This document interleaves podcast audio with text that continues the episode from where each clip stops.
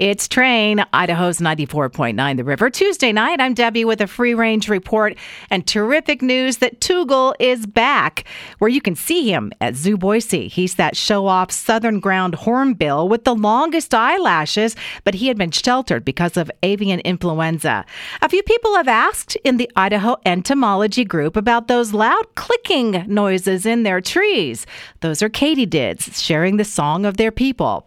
If you like irises in your garden, you could plant them now. Then they'll flower next year. Garden centers are carrying the rhizomes. Build a Bear Workshop, that has a lot of happy memories for me. Celebrating 25 years this month. And I see that some people are saving whiskers that their pets shed and then enclosing them in small vials and bottles to wear as jewelry. There's been some whining on the socials about all the Halloween product and food previews. But wait!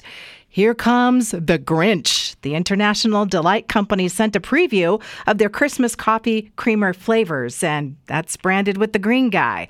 Now, I thought rainbow unicorns were not trendy anymore, but I see there is an energy drink brand selling that look, calling it Fun Energy. And a popular cleaning hack on TikTok right now is using Mr. Bubble bath soap as a carpet cleaner. I saw a survey about ice cream trucks today, and most parents say yes, they give their kiddos cash for that fun experience. But the survey also found that 17% of people have never been to an ice cream truck in their lives. And here's a hot weather challenge from the Payday Candy Bar Company. They claim their bar will not melt in the extreme heat.